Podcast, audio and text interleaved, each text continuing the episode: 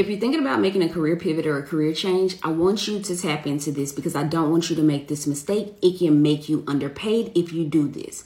A lot of people think if I'm going to a new industry, I must start have to start over or I have to market myself as an entry level candidate and apply for entry level roles.